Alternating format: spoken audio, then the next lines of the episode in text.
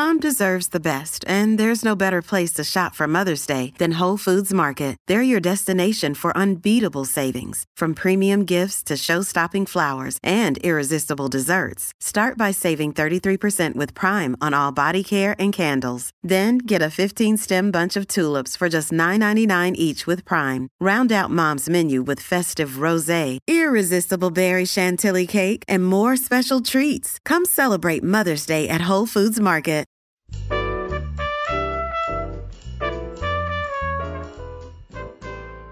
I'm Jo Reed, and this is Behind the Mic with AudioFile Magazine.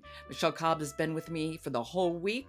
Her theme has been surprises. The audiobooks that have surprised her, all of which are earphones winners, which is not the surprise. But tell me what you're going to talk about today.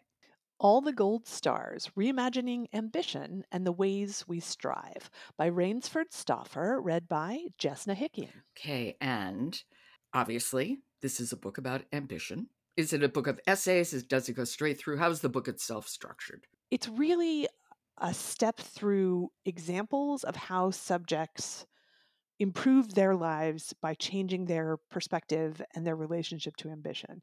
Plus, you've got the author calling on surveys and research, talking about how ambition can be harmful. And the author is talking about how being ambitious has affected her life Mhm. as well. And especially in the United States, we're a country of strivers, and ambition is really Oh, lauded. yes. And I think that's my attraction to Italy because family, food, art, it's prized equally to ambition. And there's something very lovely about that, being in a culture where that's the case. That's true because here in our culture, you know, we are growing up with gold stars and positive feedback for achievement and a lot of pressure I think to to hustle and to get ahead. So in this case we've got interviews with a lot of people with diverse perspectives and specific challenges and hurdles that they face not just around the family expectations that you and I are very familiar with, but with cultural background, with work environments, and a number of the subjects are going on personal identity journeys. So, all of these things create an enormous amount of stress. And if you're trying to figure out who you are and what your pronouns are, to put on top of that, oh, I have to get, I have to be the best at whatever I'm doing is a lot. Oh, God, yeah. And I'll be thinking about this title for a long time. So that's good. And we, we should talk about the narrator. I was about to say, and how was Jess narrating?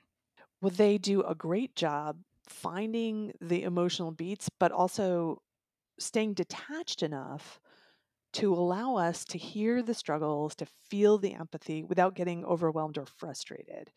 Because I could have started yelling at the audiobook and tossing my phone across the room uh, in relating to the, oh this is how I grew up, you know, with that sense of achievement.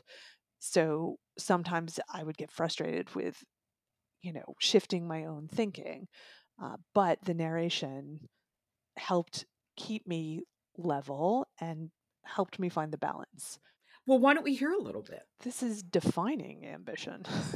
Uh huh. Okay, this is All the Gold Stars Reimagining Ambition and the Ways We Strive. It's by Rainesford Stauffer and it's read by Jess Nahikian. Rather than deriving my self worth, passion, and identity from outcomes of work, GPA, job titles, or awards, my attachment to ambition came in the form of being ambitious itself. I lit up not at accolades or accomplishments, but at the acknowledgement that came with them.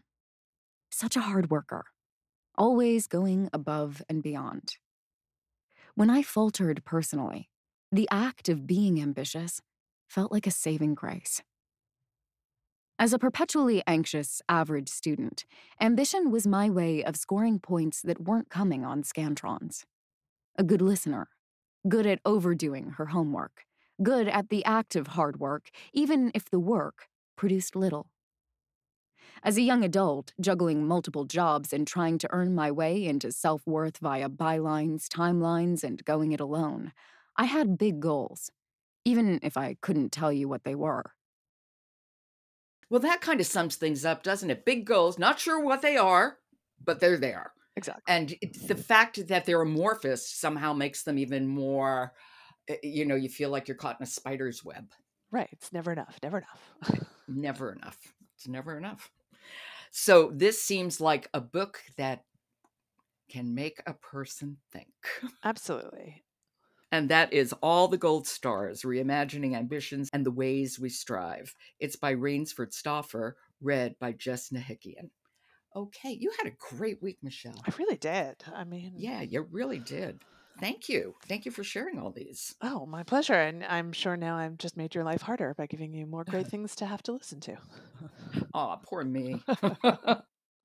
Today, a bonus edition of Behind the Mic, an extended interview with actor and 2023 Golden Voice, Kevin R. Free. You won't want to miss it. Today's episode of Behind the Mic is sponsored by Bolinda, the world's leading audiobook and technology company, making books come alive for everyone, everywhere. Behind the Mic is produced by Jessica Lockhart. Robin Whitten, Michele Cobb, Emily Connolly, Alan Minskoff, and Kendra Winchester are contributors.